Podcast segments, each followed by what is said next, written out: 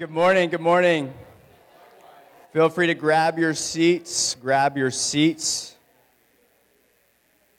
Today is a bittersweet but special Sunday. As you all know, today is Abby and Joe's final Sunday worshiping with us before they transition from serving here to serving with the MAPS Global Community down in Richmond, Virginia. And so with that said, we have the honor to hear from them both one last time this Sunday, which is going to be just amazing to hear from them. And so if you're new to the transit and you don't know who the Workmans are, what you need to know about the Workmans is they are key leaders. They have been key leaders, capital K-E-Y leaders, in the transit family even before it was planted. Okay, so the church was planted like roughly 10 years ago, and even before the launch date, they were in Jeff Toomer, former lead pastor Jeff Toomer's basement. That's how far back they go. And so Abby Workman has been our worship director for the past 10 years, leading us in adoration and praise and exaltation of Jesus. And Joe Workman has been, for the last 2 years, an elder, a lay pastor here at the church. But even before he had the title, both of them have been shepherding and loving and serving this body so well. And so before I say too much, I'm not farewelling them right now. We're going to do that after they speak, after the message. So without further ado, before I say too much, let's put our hands together and welcome Joe Workman to the stage one last time.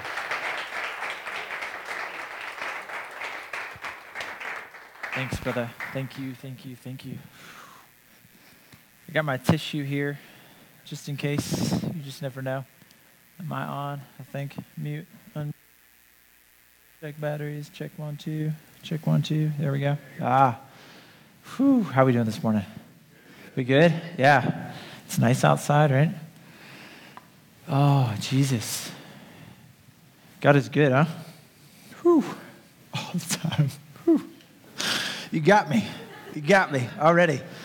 I'm going to pray if I can. And then we're going to open our Bibles. Sound good? There's nothing better than the word of the Lord. Jesus, we love you. We love your presence. We love your house.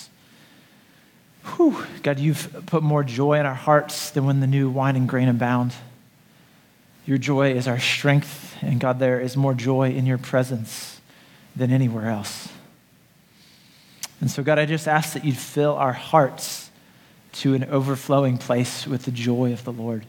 Just like we sang this morning, I got love, I got joy, I got peace. The Holy Spirit, would you come and cause our hearts to overflow? That what comes out of our mouths, what comes through the actions of our hands would be an overflow of a heart full of the Lord. God, we ask that you'd fill us up this morning. God, our heart posture is that, God, we need you desperately. We can do nothing apart from you. And so we ask that you would fill us up. Fill up our cups to overflowing so that the world around us, that our wives, our husbands, God, our children, our friends, our brothers, our sisters would receive the love of God flowing from our hearts like living water. We love you, Jesus. We bless you. God, would you minister the word this morning? Would every one of my words fall flat, and would every one of your words, God, bear fruit? Every time you speak, God, it bears fruit. It always does what you send your word forth to do. So, Lord, send your word forth into our hearts this morning. And may it bear fruit, Lord, 100-fold, Jesus, we ask. Amen. All right. So I'm going to open with a passage of Scripture that's really dear to my heart, and it's Acts 11, verse 19. We're going to read this Scripture, and then we're going to launch into, we'll go from there. Sound good? All right, so turn your Bibles, Acts 11. We'll start in verse 19, and it says, "Now those who were scattered because of the persecution that arose over Stephen traveled as far as Phoenicia and Cyprus and Antioch, speaking the word to no one except Jews. But there were some of them, men of Cyprus and Cyrene, when on coming to Antioch they spoke to Hellenists." Some versions, translations say Greek speakers. These would be non-Jews. "Also preaching the Lord Jesus, and the hand of the Lord was with them. And a great number who believed turned to the Lord. Now this report came to the ears of the church in Jerusalem, and they sent Barnabas." And if we rewind back to our Acts series a year ago, Barnabas his actual name was Joseph, and he was called the son of encouragement, and they called him Barnabas, Barney. So we'll run with that. And when he came, he saw, verse 23, the grace of God. He was glad. He was filled with joy, right? He exhorted them, remain faithful to the Lord with steadfast purpose, for he was a good man, full of the Holy Spirit and of faith. And it says a great many people were added to the Lord. And then, not on the screen, but I'm just going to read these last two verses. It says, Barnabas went to Tarsus and looked for Saul. When he found him, he brought him to Antioch. And for a whole year, they met with the church and taught a great many people. And in Antioch, so this is not Jerusalem, this is north of Jerusalem, the disciples were first called Christians. So we have a transition happening, right? The church has been scattered through persecution, and they go to Antioch, and they establish Antioch. And it's this, we're going to read a little bit more about Antioch, but the reason this passage is so, I don't know, I feel like dear to my heart, is that we've got Barnabas seeing what God is doing in the community of Antioch, and he goes and he just like blesses them and encourages them. At this house, you guys are at Antioch. It's just the reality. It's a house, and we can read some more about this, the description of Antioch, but in this place, it was a place that was diverse. You have, in Acts 13, we'll read a little bit about it, but you got people from different countries, different ethnic backgrounds, different colors of skin, different languages, and they're all coming together, and it says that they pray, and they fast, and they worship, and the word worship is liturgeo. It means to minister to the Lord. So you have this community, this diverse community, and they're ministering to the Lord, and people are getting saved. They're coming to know Jesus, and these aren't Jews. These are Greek-speaking people. They would be considered Gentiles like all of us, unless you're of Jewish descent, right? And so you have this beautiful picture, and so Barnabas steps in the picture. They send Barnabas. They're like, who wants this assignment? And like nobody's like, hey, I want to go to Antioch, because that's where everybody fled from persecution, and whose persecution were they fleeing from? Do you guys know? It's Saul. Right? Stephen was stoned, it says after Stephen, and they all fled from this man Saul. So everybody's on the run from Saul. And then we have Barnabas. He's back in chapter 4. He sold a field. He gave a gift, a generous gift to the church. And the funny thing about generosity is oftentimes it sets you up for assignments. When you're generous to what God's doing in the house of the Lord, watch out. That's all I got to say. Just watch out. Because the Lord may say, hey, I see that. I see that faith. I see that generosity. And now you know what? So shoulder tap, who wants to go to Antioch? And nobody's signing up real quick. Barnabas is in the back of the room. He's like, hey, you know what? I'll go. Send me. And so this fatherly figure shows up at Antioch, and he says, man, I love what I see going on here. Keep on. Be steadfast. Keep going. Keep going. Don't stop. And so I want to encourage you this morning. My first encouragement, I'm starting to get ahead of myself, is this is Antioch. You all are a people that look different than each other. You sound a little different. You love Jesus. You're gathering together in prayer and fasting. I've heard the stories. I've seen what God's been doing here. The Holy Spirit is resting here, and you're sending people out. We got Jonah in the front seat this morning. He's been in MAPS Frontier Training School, right? How's it been, Jonah? Yeah, okay. So Jonah will be going in a month on a 90-day placement to a country that has less than 1% Christian witness. He'll be going to an unreached people group. And for 90 days, he'll be singing, praying, and sharing the good news of Jesus. And so we're sending people out of here. And there's others that we've been sending. Fun fact. I'm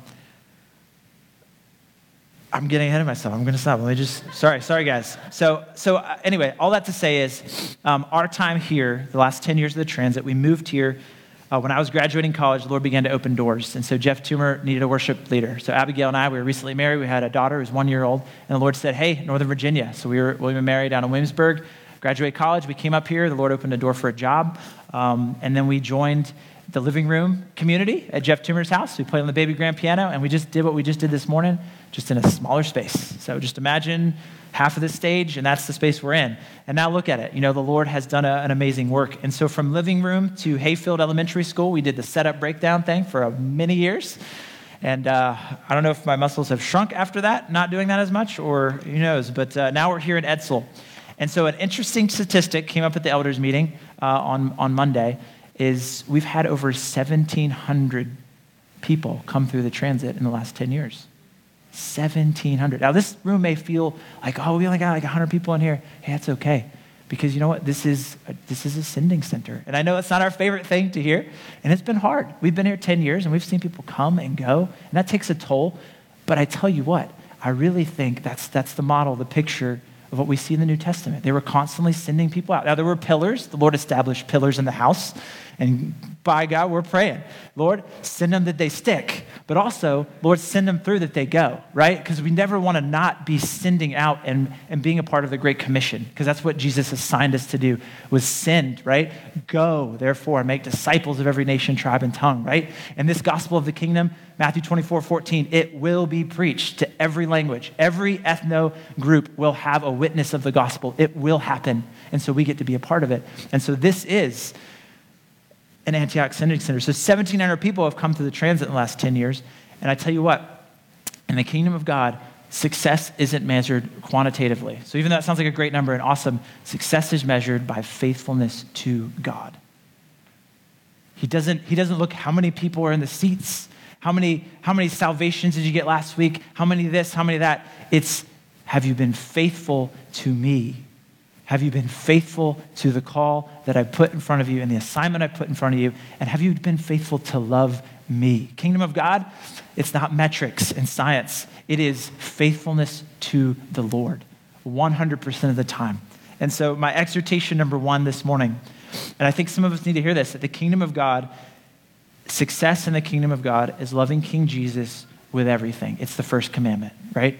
We love the Lord our God with all of our heart, our soul, our mind, and our strength. And we do that one thing 100% of the time. And out of that flows a love for others. But it's loving the Lord and ministering. It says they were, in Acts 13:1-2, it says they were worshiping the Lord. That means to minister to him.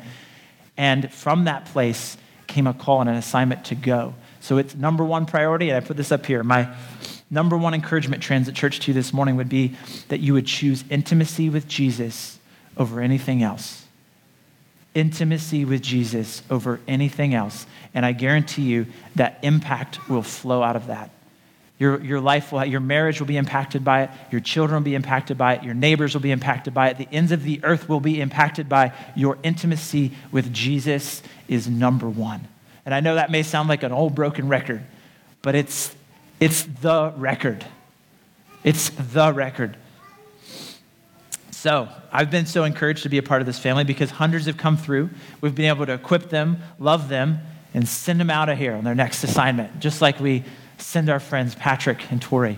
You guys are going on your next assignment, right? And so for 11 months or 6 months or 2 years or 4 years or 10 years, you're going to get poured into in this house. You're going to get equipped for the work of the ministry. And when the time comes, and Jesus knocks on your door through two dreams, a dream from Nick and a dream from Jen. Where is she? The Lord knocked on our hearts and he said, hey guys, I got a new assignment for you and I want you to begin to transition. So 9 months ago, we began a transition that we're now stepping into. And so what this does, it does bring to center one thing that I want to leave with us this morning. And there's a couple, but you got the first one, right? So what? Intimacy over impact, right? Intimacy with Jesus is primo.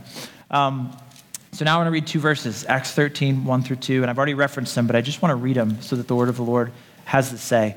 In verse 1, it says, now there were in the church of Antioch prophets and teachers, Barnabas, Simeon, who is called Niger, so he would have been African-American, Lucius of Cyrene, or he would have been African, excuse me, Mannion, a lifelong friend of Herod the Tetrarch. Herod the Tetrarch was the guy who beheaded John the Baptist, and Saul.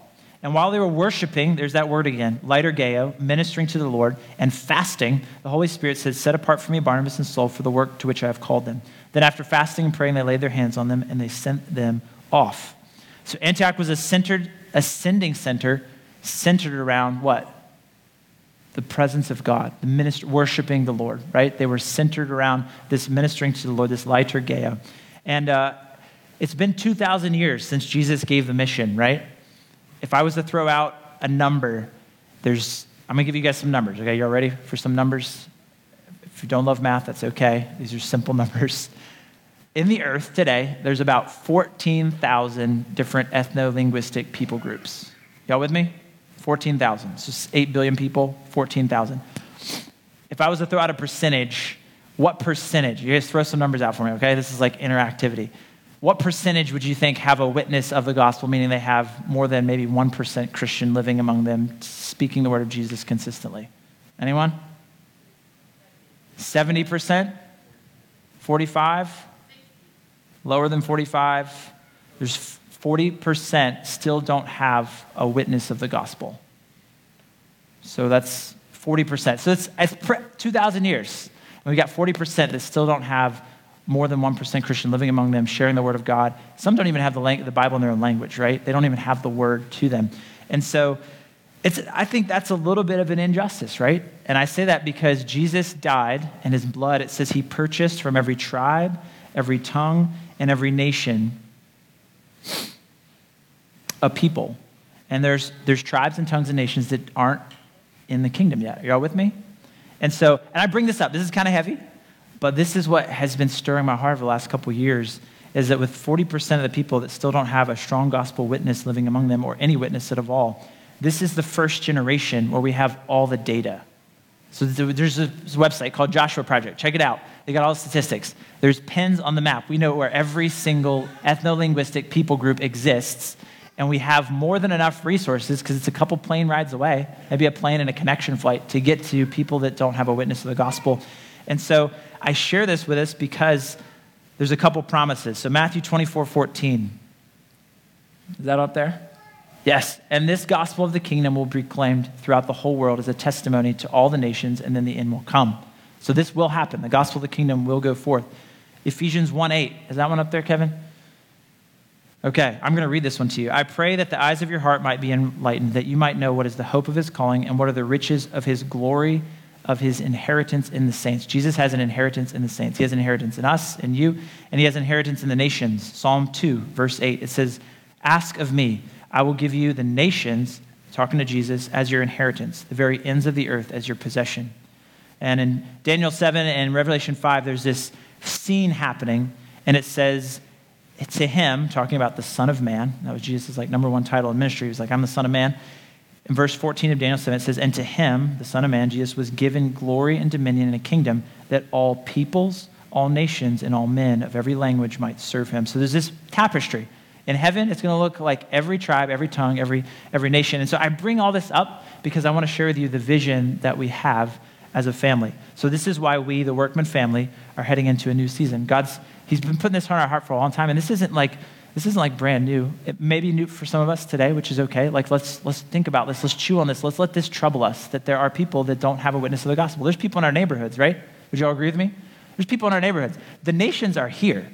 That's the beautiful thing about our neighborhood, is the nations are here. We work with For the Nations. We work with other organizations, and the nations are coming here.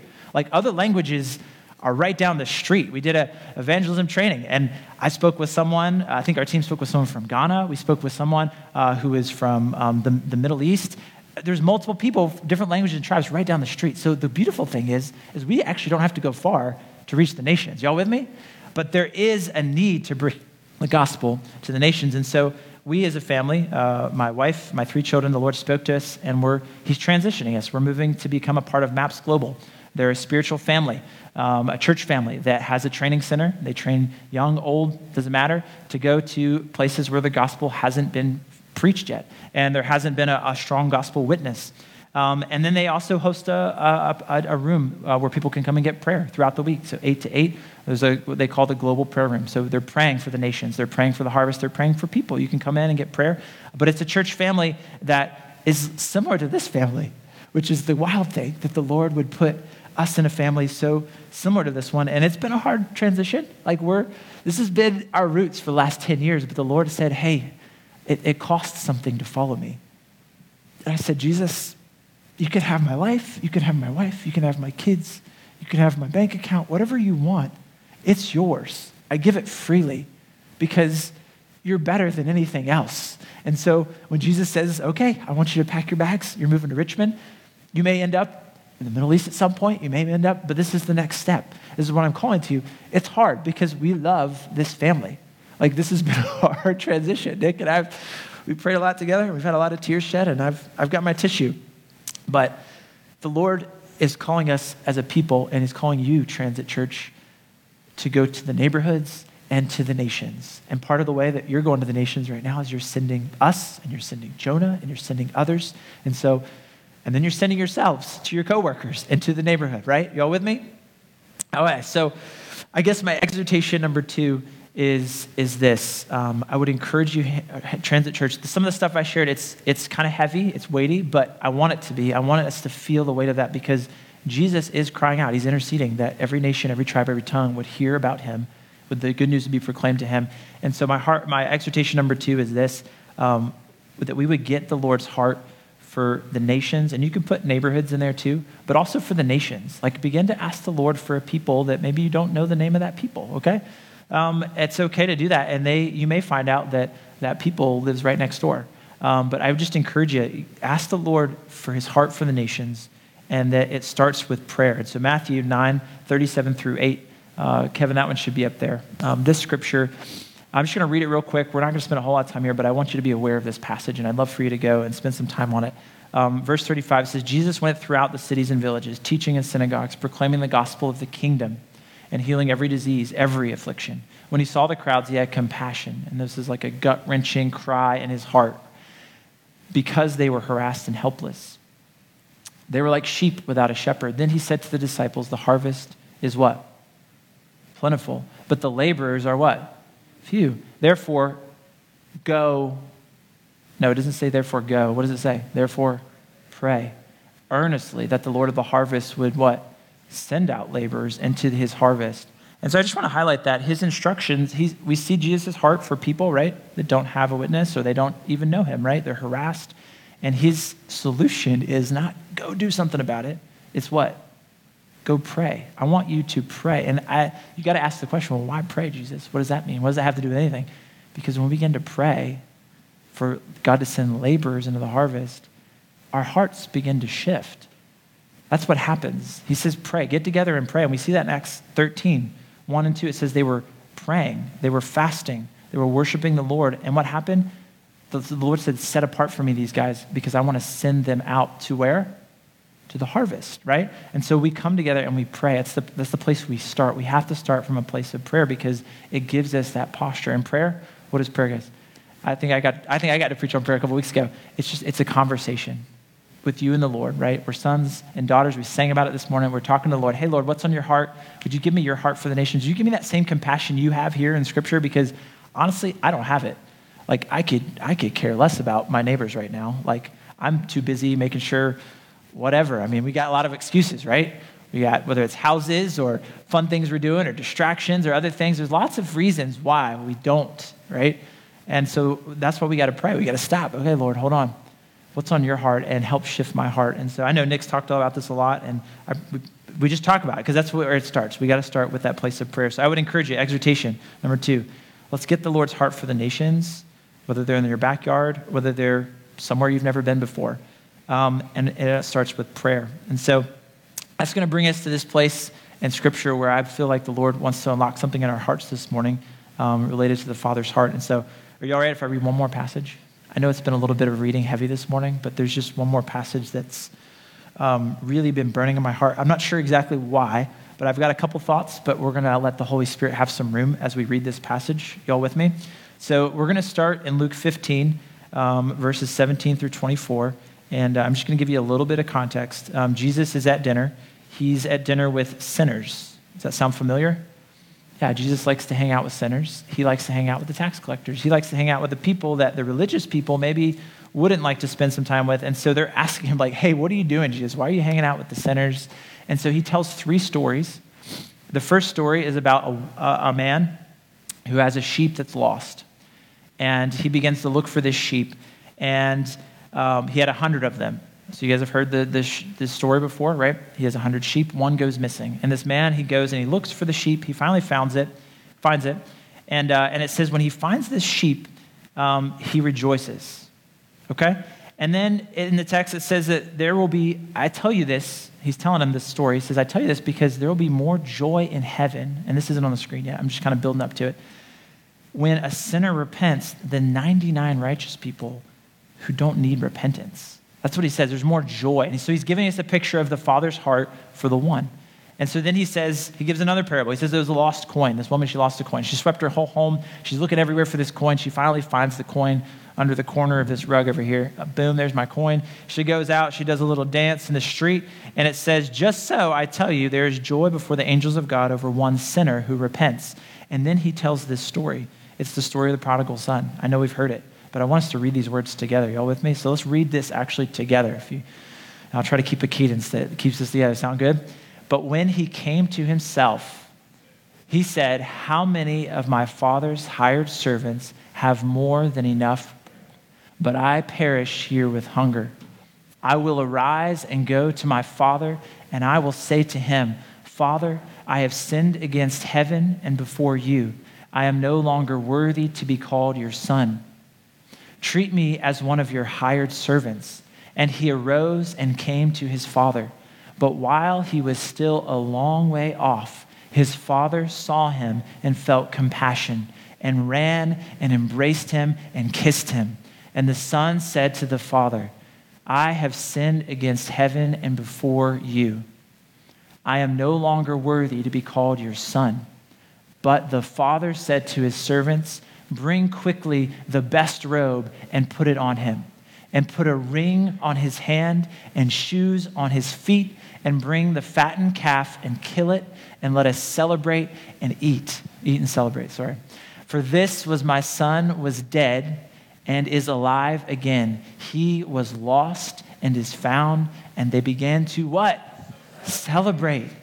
Man, I was reading this the other day, and I just feel like, I think my exhortation to us as a body this morning, as a family, would be this. In the verse 15, it says, but when he came to his senses, and in 18, it says, I will get up and go to my father. And then in verse 20, it says, so he got up and came to his father. And I would just encourage us this morning. I just got the sense that I think sometimes we feel distant from the Lord. We feel like whether we've actively run away or whether we haven't, sometimes we just feel distant from the Lord. And I just got this sense that there's some of us this morning, even in my own heart, that feel distant from the Lord. And I just want to help encourage us this morning to come to the Father, to turn and arise to the Father, because this is his posture towards us this morning. I want you to catch this. His posture, as we read these words, is that while he was a long way off, the Father saw him. And so my encouragement to you this morning is the Father sees each of you right where you are. He sees each of you right where you are in your journey with him, in your understanding, in your journey. He sees you. Number two, the Father, it says he felt compassion for him. And we just read this, Jesus, right? He felt compassion for the crowds. And the Father, he felt compassion for the son that was far off or felt distant. And maybe he wasn't actually like doing anything to feel wrong, but like he just felt distant. Like he just didn't feel the Father's embrace. And we know he was living in sin and all these things, but you don't have to be living in sin to feel distant from the Lord. You can just have a season where you just feel distant from the Lord, and you just need to know that the Father sees you and he's looking for you. It says he ran and he embraced him. He hugged him and kissed him. And then he brings out the robe. So the Father celebrates you. The Father has room for you. The Father is inviting you in. The Father doesn't hold out on you. The Father makes himself known to us. He comes to make his home with us. And I just want you to know this morning that the Father loves you.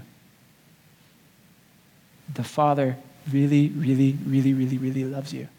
And I think some of us just need to hear that, and we need to rest in that, and we need to sit in it that the Father loves us. We can't go far from that truth. The Father loves us.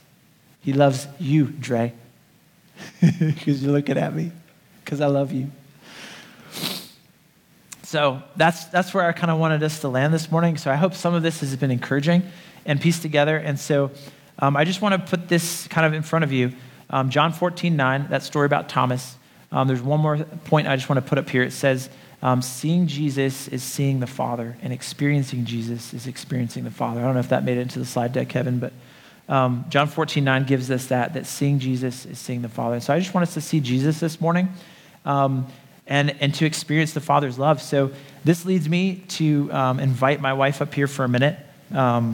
We just wanted to do something as, I don't know if you want to call us spiritual leaders in this house, and get you the announcement. Yeah, just give her a red mic. Is that all right? Red mic. And we're just going to sit down. And just we got a little something that we prepared that we wanted to just share with you all. Is that all right? This is family, right? We're family this morning. We're hanging out in the living room. We're making a little living room right here. So there was a memory of mine personally that I wanted to share. I felt led to share with you all. And should I sit down? Whatever you want to do. I got you a seat. Stand? I think I might stand. Okay, well, okay, stand. I'm going to sit while podium. You stand. So the memory is this. It's my experience of my father blessing me every night, and I just wanted to paint a picture of what a father's blessing can look like. And I know all of us are unique, and you have your own unique expression of the father. But I just wanted to share what my experience was in my home and what it looked like and what it felt like to be blessed by my father. And you see this in Scripture. You see Jacob blessed his sons. You see Moses, he blessed all the children of Israel. It was a verbal blessing. It was spoken, you know, I'm sure in the assembly, or just by the bedside, I think, was it? So we got two verses, Genesis. You got those for me, Kevin? Genesis 49 and Deuteronomy 33, but it just says in verse 1 of chapter 49, then Jacob called his sons together. He said, gather yourselves that I may tell you what shall happen to you in the days to come. And it's a section they titled it, Jacob blesses his sons and he speaks blessing over them. Deuteronomy 31, 1 through 2. It says, this is the blessing with which Moses, the man of God, blessed the people of Israel before his death. He said, and so these are the words that if you go read these passages, you get to read the words of a spiritual leader in the community, blessing his sons, blessing his children, blessing those that he's been pouring into and loving on and raising. And so that's kind of the thought that came to you as we were talking about kind of our final Sunday here. So the blessing, the way my father blessed me, and if you could just imagine you're in a living room right now. It's the end of the day. We just finished our evening prayer time. You know, nothing crazy, just, you know, we just pray. And the last thing he would do is he would call us to him by our full name. And since I was the firstborn, I was usually called first. And he would speak a blessing. And he started with the blessing of the Levite blessing, which is the Lord bless you and keep you. The Lord make his face to shine upon you and be gracious to you. The Lord lift up his countenance upon you and give you peace. And the line I want to just draw attention to is the Lord lift up his countenance upon you. And in order for, that means that the Father or God is looking up at you. So what that implies is that the Father is coming down on his knee or lowering himself before you so he can look up into your face. That is like the picture that God's giving his children. He's high, right? He's the most high. That's one of his names. And yet as a father, what his heart does is he bows down and he wants to look up into our face. So what my dad would do is he would call me to him, and he was usually looking up in my face because I was standing, and he would put his right hand of blessing on my head or on my shoulder, and with his whole heart, he would say, Abigail Joy, the Lord bless you. The Lord keep you. The Lord make his face to shine upon you. The Lord be gracious to you. The Lord lift up his countenance upon you and give you peace. May you come to know Jesus and walk with him all the days of your life. May you be a pillar and a flower in the house of the Lord, and may you hear and sing songs from heaven in Jesus' name. And that was his blessing that he spoke over me every night, you know, every night. I'm sure I had really rebellious days, but he still spoke that blessing over me. And that's the heart of the Father. I share that because those weren't just his words. I know that was the Father's words over my life. That's what the Father saw in me. And so that's what the Father does. He loves to bless his kids. He loves to look them in the eye. He loves to put his hands on them. He loves to affirm them and who they are. And so I just, as it's Father's Day, I just wanted to share that memory with you all. And just, that's the Lord for all of us. Like, he wants to bless you and speak these words of blessing over your life. Nick, if you're willing, I actually have a blessing crafted for you and the transit. Would you be willing to receive that this morning? All right. Would you be willing to come up?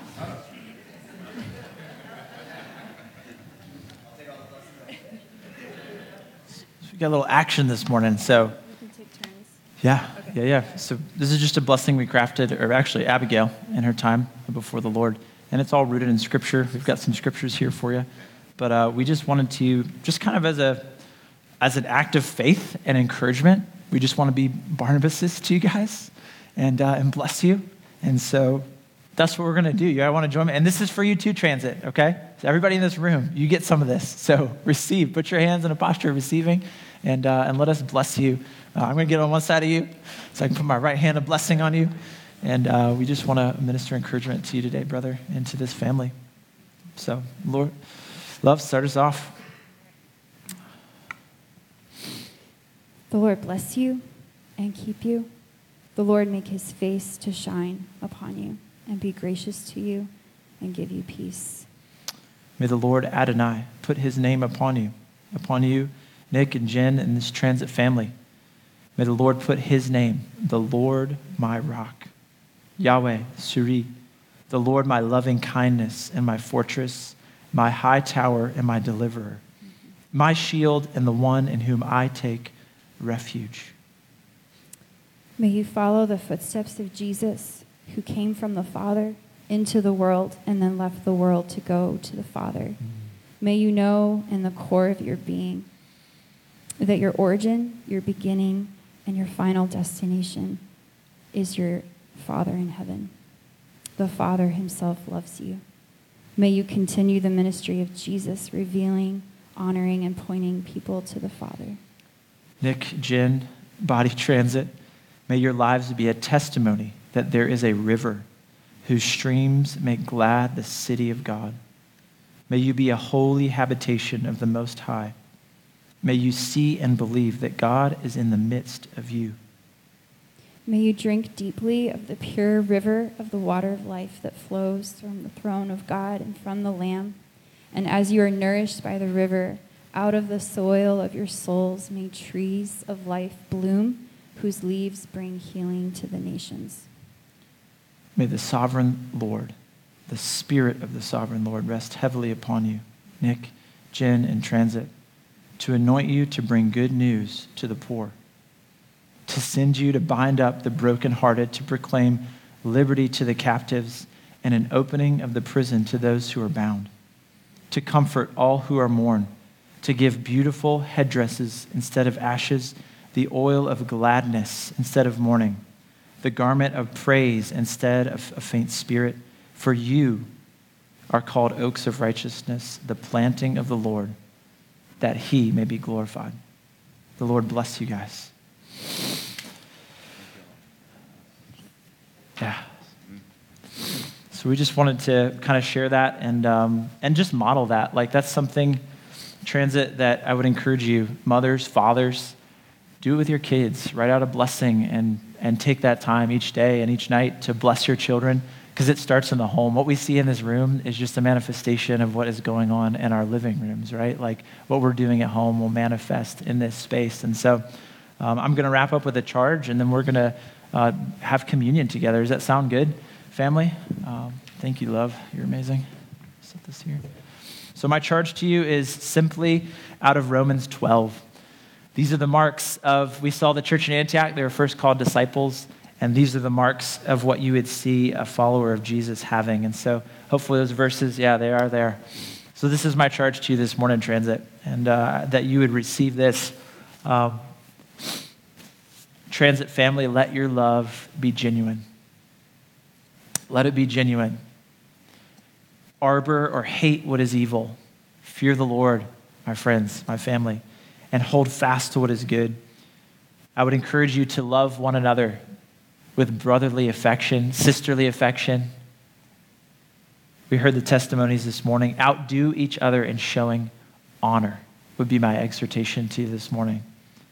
Don't be slothful in zeal. Be fervent in spirit. I'm asking that the Lord would put his zeal in your hearts for his house and for his word and for him. Would you serve the Lord this morning? I would encourage you, rejoice in hope, even when you can't see it. Rejoice in the hope that is in Christ Jesus. Be patient as tribulation comes, because it will. We'll have opportunities, and I would encourage you to be constant in prayer. And this last two always gets me. Contribute to the saints and seek. And that word seek, it's other translations, it says pursue or run after showing hospitality. And so that's my exhortation and my charge to you this morning is be a family that welcomes others in as you've been welcomed into the Father's table. Sound good? Sound good? Okay, so we're going to take communion. So if you have or don't have, we have some of these sitting out here. And I'm going to invite, let's just take communion, and then Nick's going to come up for a minute here. And the Lord is good, isn't he? I love how we started out this morning. He's so good to us. So much goodness of God. And I just love being in his house with you all. You're such an awesome family. So let's do this in remembrance of Jesus. And just back to that point, something I thought of too while Abigail was sharing about how the Father lifts up his countenance, his face towards us, and that posture that Jesus takes. It just takes me back to that Last Supper. And you'll remember Jesus put the towel around his waist and he takes a knee and he begins to wash. And I can only imagine the words that came out of his mouth to John and to Peter and to the disciples of encouragement. And so I would just come before you humbly this morning. Let's receive the Lord's word. So Jesus, we just bow our hearts before you. We thank you how good you are, that you would stoop so low to wash our dirty feet. And not only that, you would go to the cross and you would take every hit, every punishment that we deserve, that your flesh would be torn apart, that we might have entryway to the throne of the King. And so Jesus, we do this morning in remembrance of you. Holy Spirit, we ask even right now before we take the bread and before we take the wine in remembrance of you, would you search our hearts? Is there any unforgiveness in our hearts? Is there any bitterness? Is there any sin that we need to repent of, Holy Spirit? We do that now. We just give you space. And we ask that you'd forgive us, and we plead your blood over our sin. And so, church, let's break the bread. Jesus, we do this. We take your body in remembrance of your body broken for us. And let's open the juice cup here. And let's drink together. Jesus, we thank you for your blood shed for us. And we drink and do this in remembrance of you, Jesus. Amen, amen. Amen. All right, Nick. Let's hear for the Workmen, guys. Abby, get on up here. All right. I'm going to try to make it through this with a dry face. Got to have tissue. This is the official farewell part in case you're new and don't know what's happening. Come here. Joe and Abby, we love you guys. Already started. It's been a joy, privilege, and an honor to serve alongside two people so full of love and so full of the Spirit. Joe, I'm going to miss rumbling with you every Monday afternoon and catching up and just hearing so many awesome stories of what's the Lord been showing you? What's the Lord been doing here? And all that's amazing. And Abby, you singing over us in this community these past 10 years has been the Lord's sunlight and water to the soil of our souls. And I wanted to my daughter has such a heart for worship. And that's not me. I'm not up here on the keys. That's you. The songs that you've written, the songs that you've sung, generational impacts, not just my life and our church body, but my daughter.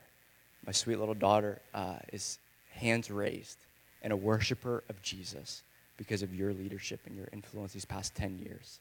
So we just want to say thank you, guys.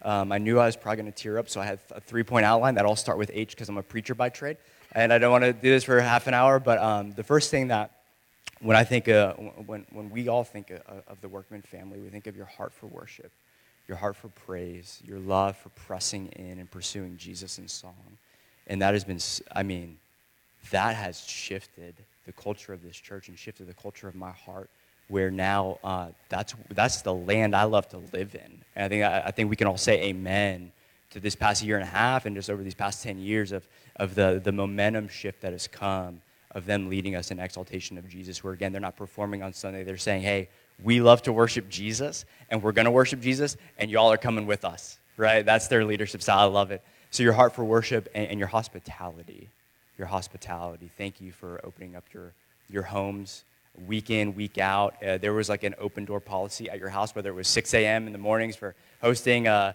one-on-one discipleship or men's breakfast or community group or prayer and worship nights until like 2 a.m., where we got to encounter the living God. And then Abby gave me a prophetic word before I even knew I was going to become a lead pastor. The Lord told you, and it was awesome. So we just thank you. We thank you for that and all the ways that you've opened up your heart and your home to us. And lastly, well, I just want to say thank you for your hunger. Your zeal for the Lord is contagious. And there's a grace upon your life, and it is zeal for Jesus and zeal for his kingdom going, like just like you guys were praying. And to summarize what I'm saying is that my life, and I would say our lives collectively as a church, have looked completely different because of your life and your hunger for the Lord and his kingdom. So thank you. There's a lot you guys could seek after. There's a lot of things you guys could do to spend your time, but you're going full send on the King Jesus and his kingdom, and the impact is monumental, it's generational, and it's global. So thank you, guys. And I want you to hear the refrain, and I think we can all agree upon this, is that the refrain of the Heavenly Father over your guys' life these past 10 years is, job well done, my good and faithful servants. With you I am well pleased. So on that note, let's pray and try to make it through this. All right.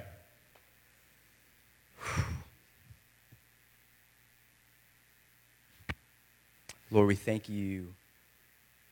Lord, we thank you. We thank you, God, for family. We thank you, Jesus, that you've reconciled us in one body. That Joe and Abby are our brothers and sisters eternally in you. I pray your blessing upon them, Lord God. That they would hear your refrain, that they would look back with smiles and joy on this last 10-year run at the transit, and they would hear the refrain from the Father, I am so pleased with you guys. Job well done. Look at the fruit. Look at the life. Look at the move of the Spirit. Look at the hearts that have been changed. Look at the hearts that now are hungry and chasing after Jesus because of your hunger and your zeal. And so, Lord, we pray, Lord God, we know you have big plans for them down in Richmond with MAPS Global. And we pray for God, a great outpouring of your Spirit upon that community. We pray for the Workmans and for MAPS Global, that there would be no lack of resources financially or with personnel, Lord God, and that you would send out laborers into the harvest to go where nobody else is willing to go with the hope of the gospel, Lord Jesus. We thank you, God, and we are so grateful that for these past 10 years we have gotten to serve with and alongside these dear brothers and sisters who love you so much and who have loved us so well, Lord God. And so may they feel your presence, may they feel your pleasure in the ways that they've sacrificed, God. And we just come before you so grateful, Lord Jesus, for the time that we've gotten to spend with them these past couple years. And we pray your blessing over them in Jesus' name, amen. Love you guys. And again, this is not goodbye. Listen, Richmond's only an hour and a half away without traffic. So That's right. With traffic, it's about 25 hours away. But they'll be back. And we'll be down in Richmond rumbling with you guys. We got a gift, classic farewell. So one, we got you a cool compilation video of,